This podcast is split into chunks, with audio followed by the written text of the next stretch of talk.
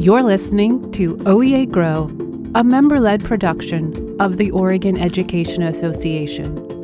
OEA Grow is by educators for educators. Your host for season one is OEA member Jesse Bray. Welcome back to the OEA Grow podcast. My name is Jesse Bray. And I'm your season one host, and today we have Talia on to talk about compassion fatigue. Hi, Talia. You want to say hello? Hi, how you doing?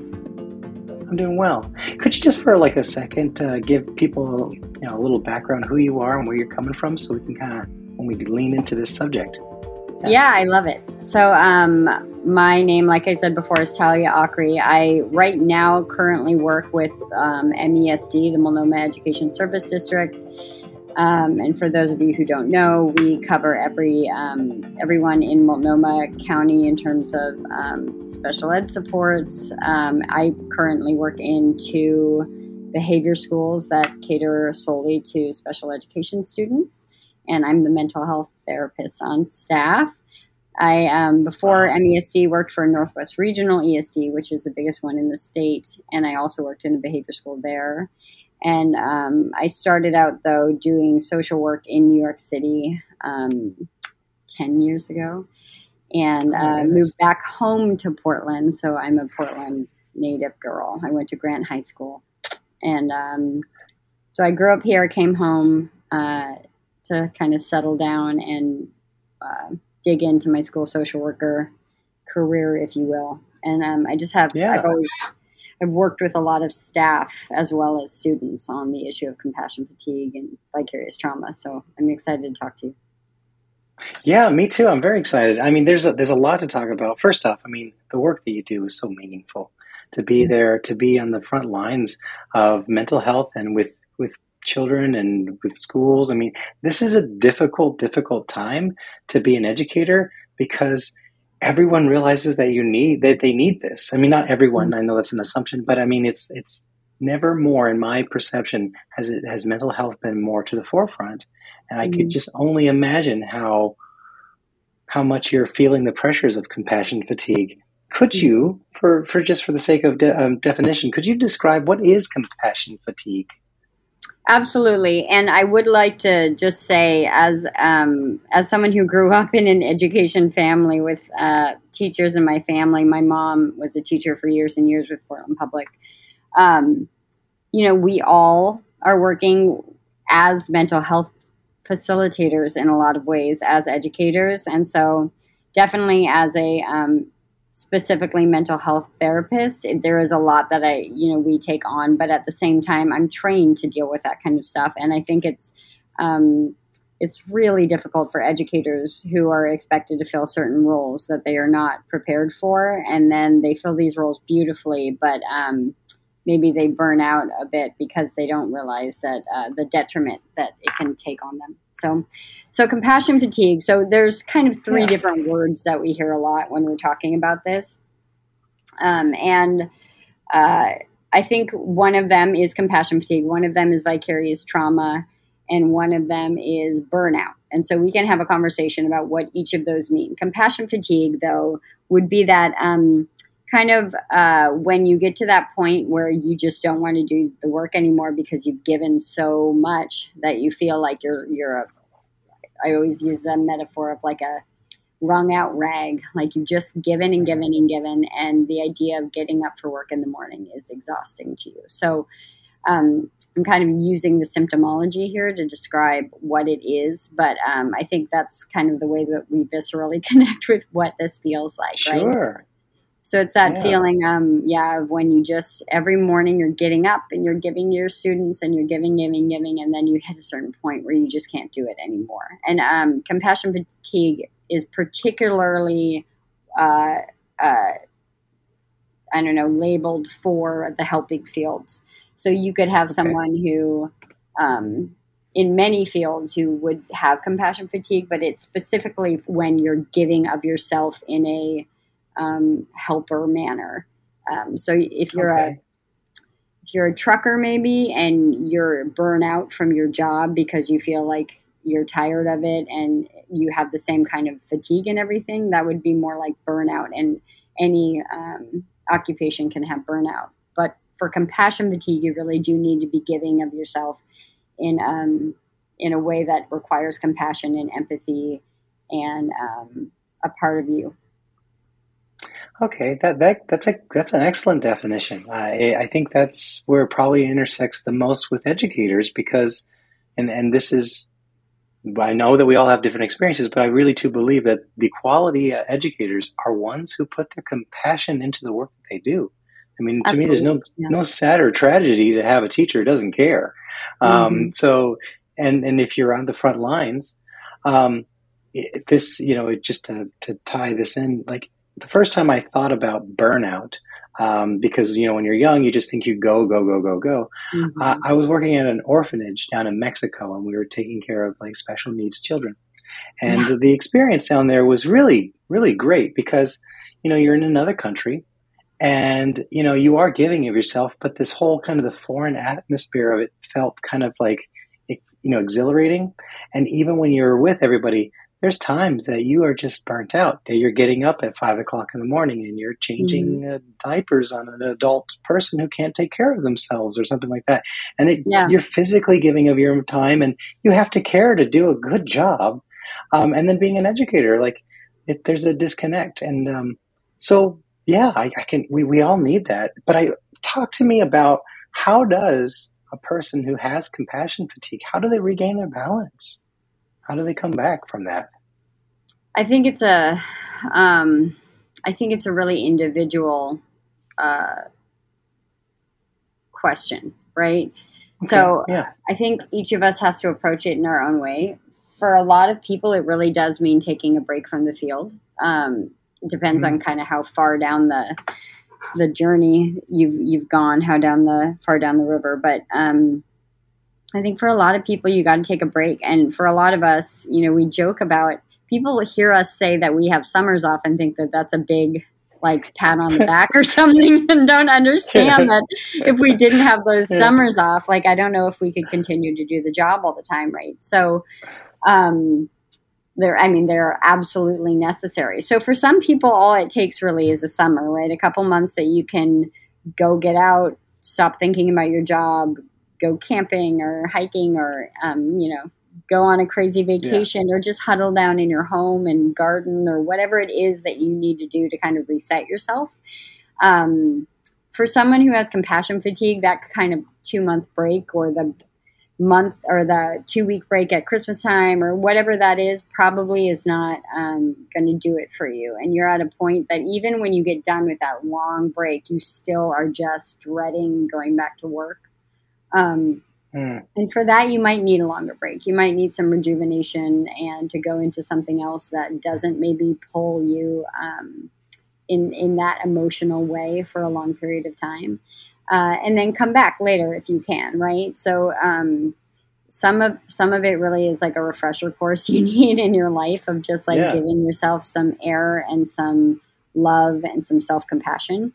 Um, for some people, I'm you know I'm doing this mindfulness VLC with the OEA right now, and I think meditation and mindfulness can can be something that um, maybe doesn't pull you back from it, but can on a regular basis. It's almost like exercise for your mind and your heart. So when you're doing things like constantly giving yourself to your students, um, and we all know that 99% of us as educators are the people who are getting calls on a Friday afternoon because something's going on with their kid and are willing to go help or give a family food or figure those things out too. So that's what I'm talking about when I'm saying like go, going above and beyond. You're grading your papers at 10 o'clock at night and all these things that we do, right? So if you're if you're doing that those kind of things on a regular basis, something like mindfulness um, practice and meditation can really help you kind of, um, I don't know, uh, at least com- continue to um, go to work on a daily basis and function. Um, there's a great book by Laura van Dernoot Lipsky, and it's called Trauma Stewardship. And she talks a lot about um, these concepts and talks about how we. Um, she she references social workers because she's a social worker, but um, she also references a lot about teachers and paramedics and all these people who deal with um, compassion fatigue in this way. And she talks a lot about the idea of um, balance in your life and learning how to make sure that when you're with your family, you're not thinking of school and you're really spending that time with your family, and how when you're doing something for yourself, you're really taking care of yourself and not thinking about your family or your work. Or, and when you're at work, you're not, you know what I mean? So, like, learning how to yeah. take care of yourself in those ways and balance. And then, on a whole nother level, if you're dealing with something like vicarious trauma, which a lot of us therapists deal with, it's when you are hearing so many um, trauma stories on a daily basis that you actually start to experience the trauma. So, my example from this is always I um, originally went into working in sexual assault and domestic violence, and oh um, I in New York, and um, I think it was like I don't know three months into starting practicing therapy with women. I didn't have any men on my case, so of course men deal with sexual assault and domestic violence as well, but um, in my in mine, I only had women and dealing with these women. I had been hearing their stories on a daily basis, and so I remember being in the subway one evening, and I had never really, you know, you're always aware of your surroundings um, in New York City, but I was never really scared. And I remember just being extremely hyper vigilant. Like anytime I heard a sound, I would jump, and I was kind of um, my heart was beating really hard when like a person came in walking into the subway and like how he was standing to me was real I was really aware of that. And I remember thinking like, oh, like this is what they mean by vicarious trauma. Like I'm actually taking on the trauma of my clients and feeling it from a different um, viewpoint. So uh, if someone's feeling themselves becoming hypervigilant, perseverating about different issues, um, if they're finding they have insomnia and can't sleep, or they're having like intrusive thoughts about things that their kids or students have been telling them, or their parents a lot of times or will um, tell them stories. I know that a lot of people are very close to the parents in their classroom too. Um, then that might be something that you do need to go see, seek some um, therapy and, and look for someone who can help you with that trauma response. Wow. Well, I mean, well, thank you. Yeah, that's. I mean, it's a lot to unpack, but it's important yeah. because, like you mentioned, compassion uh, fatigue. When you're on the front lines, you're you take you take on those things. I mean, there's a lot of different, I think, ways that we can restore our balance. And and I think mm-hmm. you know when you're right, seeking mental health professional, like I think it's very important. I've I've had my own you know string of uh, therapists over the years. And, and the thing mm-hmm. is that it depends on the season i'm in. Um, i think that the stigma there's a lot of negative stigma about it but i yeah. think that the more we can dispel that that it's it just as it's healthy. It's just as healthy as to take good care of your body.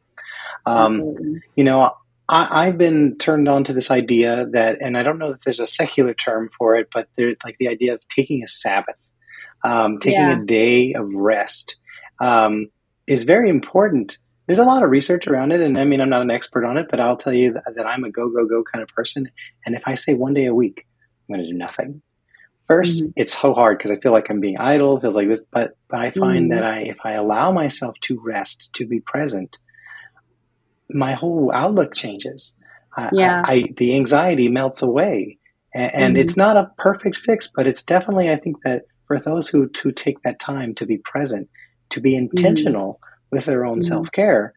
I think that I, I, could I could see that how that aligns with with what you're mentioning um, for mm-hmm. advice. Um, there's a there's and a great I, book I read. Yeah, go ahead. Go ahead. Yeah. Oh no no I just um, I love that. And um, my thought process on that, though, is uh, I don't know if you've heard that in New York, and uh, um, I don't know if it's have, has gone outside of New York. I think it's just there. And actually, you're your um, listeners can probably write in and tell me because I might be wrong. But um, a bunch of students got together and just passed. Um, they passed legislation in the state or somewhere that they made it so that in their school systems, parents can call in and say their kid is taking a mental health day. Have you heard of that? Oh, that's awesome. Yeah, oh, so they no, can not. That's so instead cool. of it being a sick day, they can take a mental health day. And I love that these students did this for themselves. And I think it's really important that we as educators and staff, and I know this is so hard, especially right now, but like my goodness, because mm-hmm. as a parent, I'll tell you what, like my weekends are not restful. I have a four year old and a one year old, and I am on from five thirty in the morning until I go to bed at eleven o'clock at night, like on. Um, and so it really is one of those things where if you're doing that every weekend and maybe you can't take a Sabbath day, which I think is so genius and brilliant, and you should absolutely do that for yourself. Um, who was it that I always hear about? Gandhi, I think, would always Hmm. still take one day a week that he would um, just rest and meditate and go in, inside. I think it's beautiful. With that said, like not all of us can do that. So, like, if you can take a Wednesday every once in a while, maybe once a month, at once every two months, even, and take that mental health day for yourself, and you know, let yourself like let go of the guilt and just do what you need to do. Nap or watch really bad television. I'm going to be honest here Yeah. and admit that I watch Yeah. Real Housewives, and that's my thing. my husband thinks I'm crazy. Um, or do Uh, what you yeah, need to do for Yeah. sure. Yeah. but I think it's also really great for us to model these behaviors for our students, right? Because they're going through this trauma right now with us, um, which obviously Yeah. exponentially makes everything harder, I think, for us and for others. I know in my schools we are understaffed and we're it's hurting right now with all the trauma we're seeing, and on top of that, we don't really have the staff um, that we need here. And then you know we're trying to support each other, but it's hard sometimes because we can't always. I still think even with understaffing, we I'm happy when I see my coworkers take a day when they need it. You know. Yeah, absolutely. I, I. Well, the thing is, you know, I I have a six year old son, and he's got soccer, and you know, and he kicks in the door when he gets out of school. Like it doesn't matter that he gets out of school, you know, three Yeah. hours before my day is considered done. But Uh-huh. um, but that's what they, that's what kids do. They they're a blessing, but you know, like that. That's the thing when you you, in my opinion, that when you take the time to to focus on your own health, your mental health, you can give more. You know, you Yeah. can give more because that that's I think that's probably the the direct like way I resonate with compassion fatigue is that it's important because you don't you can't give from an empty cup. Mm-mm. You know, you, you can't. There's nothing in there. There's nothing Yeah. in there. And it requires you giving to, to be to be there with people. It requires to give. And Yeah. on the other side, if I need something from someone and I come to them and their cup is empty, I know it. I know Yeah. it. It's heartbreaking. So Yeah. it, it to me, there's a certain professions that when if they are burnt out, the the tragic is double tragedy, you know. And I think like mental health professionals and educators are are definitely folks that are in that Mm. when they can't give, and the people are asking for more or asking for something. It it it's a heartbreaking situation. So being Well- mindful of that is important. Absolutely. And uh, above and beyond that, um, I think something that we all see is school culture for us. I know um, when a lot of people in a school are getting burnout or getting compassion fatigue, you start to notice that the entire kind of energy. I'm going to. I'm going to show you that I'm a hippie right now, but um, I am Yeah, from Oregon. So Me too. What are you going to Yeah, do? There you go. So, um, yeah. But that whole the whole energy of the school changes right? So you hear staff making a lot more kind of negative comments about the kids um, uh, making kind of more underhanded like frustrating um, comments and venting a lot and um, and wh- who would blame anyone especially for the work we do and how hard we work and how exhausted we are all the time right like i get it but Yeah. it, you i think we all know the difference in coming to school and kind of being like ugh i'm having such a hard time with this student versus that student, you know, uh, you hear things around the school uh, that that kid's never going to make it, or whatever those negative Oh, my comments goodness, might yeah, be, right? yeah. So, um, I think it really does have an effect on school culture and how, and it and it's pervasive. That um, if I am saying those things a lot to my coworkers, and they might start feeling that a lot and getting weighed down, and it becomes uh, infectious in a in a crazy way. And so, what you're talking about is spot on. I just think it's it's so important that we take care of ourselves. Um, we always use that uh, that metaphor of the the the um, when you're on the airplane and the breath thing comes down from the roof of the airplane and you got to put it on yourself Mm-hmm. Oh, yeah. first, right? So Yeah, Absolutely. yeah. Being a lifeguard, yeah. Well, I remember I Oh, worked yeah. in summers as a lifeguard. You get even if that person is flailing, sometimes you gotta like they'll, they'll tell you. I never Take had the moment. opportunity, but you have to knock them out, and then, then you can save them. But you're right. Yeah. You need to take a moment to save yourself. Like that's I don't know if people know that, but that's everybody, Jesse is not telling you to knock out your coworkers. Uh, I'm not is telling you to knock out your coworkers. No, I'm just telling you when you train to be a lifeguard at a camp, yeah, okay, and you you get go. your CPR certification, they tell you, hey, if this person's drowning but they're flailing and they're fighting you, yeah, this person can drown you too. yeah, um, but- Like, there's a thing called emotional contagion. You know, if we are sour sourpusses, we're all, you know, that's gonna that's gonna reflect on other folks. Um, yeah, and that's that. That's the that's the other part. A book I want to recommend for those who are interested um, is called Ambiguous Loss. Uh, mm-hmm. So just Google it, look it up. It's a great book. It talks about compassion fatigue, and it's it's very you know it's very scientific. It's, it follows the normal, like, you know, APA standards and stuff like that, but it, it goes through scenarios about ambiguous loss and compassion fatigue. And uh, I, I, I found it as to be a clear eye opener about the vocabulary for how I was feeling. You know, like why why am I feeling you know like this way when I I know I love what I do, but why do I have nothing to give? Um, and so, Natalia, thank you so much. I, before we go, I would just love to hear one last little thought on on you know dealing with compassion uh, fatigue and burnout and then we can close yeah. I, I think I would love to just comment on something you said too about the idea that um, when I'm saying uh, people who give, I'm not just talking about as our occupations either, right? Like when we think about mm-hmm. caregivers and people who take care of their loved ones and I know that I'm a mom, so I'm I'm feeling yeah, of course, as, a, someone who just constantly is taking care of others, right? And you as a dad, I'm, you maybe as a partner, I don't know, uh, like, but we we have compassion fatigue in other areas of our life too.